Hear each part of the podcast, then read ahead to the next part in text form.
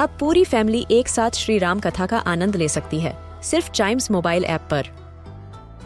जानिए श्री राम के बचपन से लेकर दशानन वध तक का सफ़र। सरल रामायण, घर के सभी सदस्यों के लिए। आज ही डाउनलोड करें चाइम्स मोबाइल ऐप एप्पल या गूगल प्ले स्टोर से.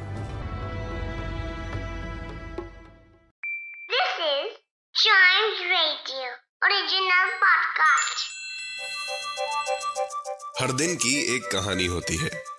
कुछ ऐसी बातें जो उस दिन को बना देती हैं हिस्ट्री का हिस्सा। तो आइए सुनते हैं कुछ बातें जो हुई थी इन दिस डेज़ हिस्ट्री. और हमेशा की तरह शुरुआत करते हैं 1794 से एली विटने एक अमेरिकन इन्वेंटर कॉटन जिन जिन्होंने इन्वेंट किया था, उसका पेटेंट आज ही के दिन उन्होंने ले लिया कि भैया, ये मेरी बनाई हुई चीज़ है। और ये इसी के लिए जाने भी जाते हैं।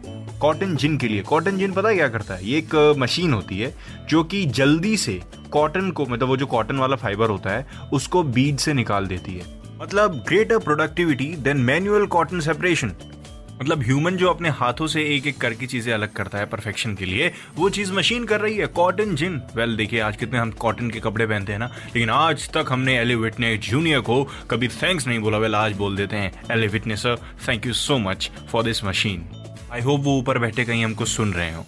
बढ़ते हैं 1879 में। बहुत ही फ़ेमस साइंटिस्ट और इनके बारे में मतलब क्या ही बोलूँ, जितना बोलूँ उतना कम है। One of the greatest physicist of all time का खिताब इनके हाथ में है और इनको दुनिया का हर बच्चा, हर बूढ़ा, हर जवान जानता है। इनका नाम है अल्बर्ट आइंस्टाइन। आज ही के दिन इनका जन्म हुआ था।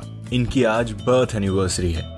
इन्होंने कई इन्वेंशन दी हैं, जैसे कि थियोरी ऑफ़ रिलेटिविटी इस थियोरी की वजह से ये पूरे दुनिया में जाने जाते हैं। और इनके क्या क्या इन्वेंशन है? जैसे हम टेलीविज़न या कैमरे की बात करें, उसमें एक इफ़ेक्ट है। वो इन्होंने ही डिस्कवर किया था और उसको सुनने के लिए आपको चाइम्स रेडियो के इन्वेंटोपीडिया का वो वाला एपिसोड सुनना पड़ेगा। एक्चुअली वो वाला नहीं, वो वाले, क्योंकि दो है ना टेलीविज़न और कैमरा दोनों में इनका ज़िक्र है।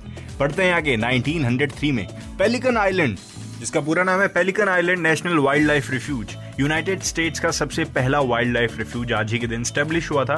उस टाइम के प्रेसिडेंट थे थियोडोर रूजवेल्ट। 1903 में उन्होंने ही इसको स्टेब्लिश किया था। आज हमको बहुत सारे वाइल्ड लाइफ रिफ्यूज की वैसे ज़रूरत है। मतलब जितने हो उतने कम है राइट जितना ज़्यादा एटमोसफेयर जितने ज़्यादा एनिमल्स जितनी ज़्यादा ग्रीनरी उतना ही ज़्यादा हमारे नेचर को बेनिफिट बढ़ते हैं आगे 1931 में। आलम आरा का नाम सुना है आपने? नहीं सुना? मैं सुनाता हूँ। वेल well, सुनने वाली मूवी सबसे पहली बनी थी। इंडिया की सबसे पहली साउंड फ़िल्म थी सबसे पहले साउंड का काम इसमें हुआ था। Talking dancing singing and all that first talking film आज ही के दिन रिलीज़ की गई थी और इसको the ornament of the world के नाम से भी जाना जाता है। 1931 में इस इंडियन मूवी ने पूरी दुनिया में कोहराम मचा दिया था और इसको डायरेक्ट किया था अदेशिर ईरानी ने। पढ़ते हैं आगे इन 1960 ब्रिटेन के चेशा में। आज के दिन एक बहुत बड़ा अजूबा हुआ था, जिसने वर्ल्ड रिकॉर्ड बना दिया था। हमारी अर्थ से four lakh seven thousand mile दूर। स्पेस में अमेरिका का ही एक सैटेलाइट या फिर अमेरिका की ही एक सैटेलाइट भी बोल सकते हैं उसको, उससे कनेक्ट करा गया था, उससे संपर्क बनाया गया था, और उसका वर्ल्ड रिकॉर्ड बन गया था। 1960 में अर्थ पे बैठे हुए साइंटिस्ट्स इतने तेज थे। कैन यू बिलीव दैट तो सोचिए, हम कितना ज़्यादा तेज हो सकते हैं। उस टाइम तो इतनी ज़्यादा रिसोर्सेज भी नहीं थे, लोग इतने ज़्यादा डिजिटल भी नहीं थे, लेकिन अभी हमारे पास पढ़ने के लिए, जानने के लिए काफ़ी कुछ है। राइट हम उन सब का यूज़ करके हम भी इतने बड़े बड़े इतने अच्छे अच्छे काम कर सकते हैं। फ़िलहाल दिस डेज़ हिस्ट्री का ये एपिसोड यहीं खत्म होता है।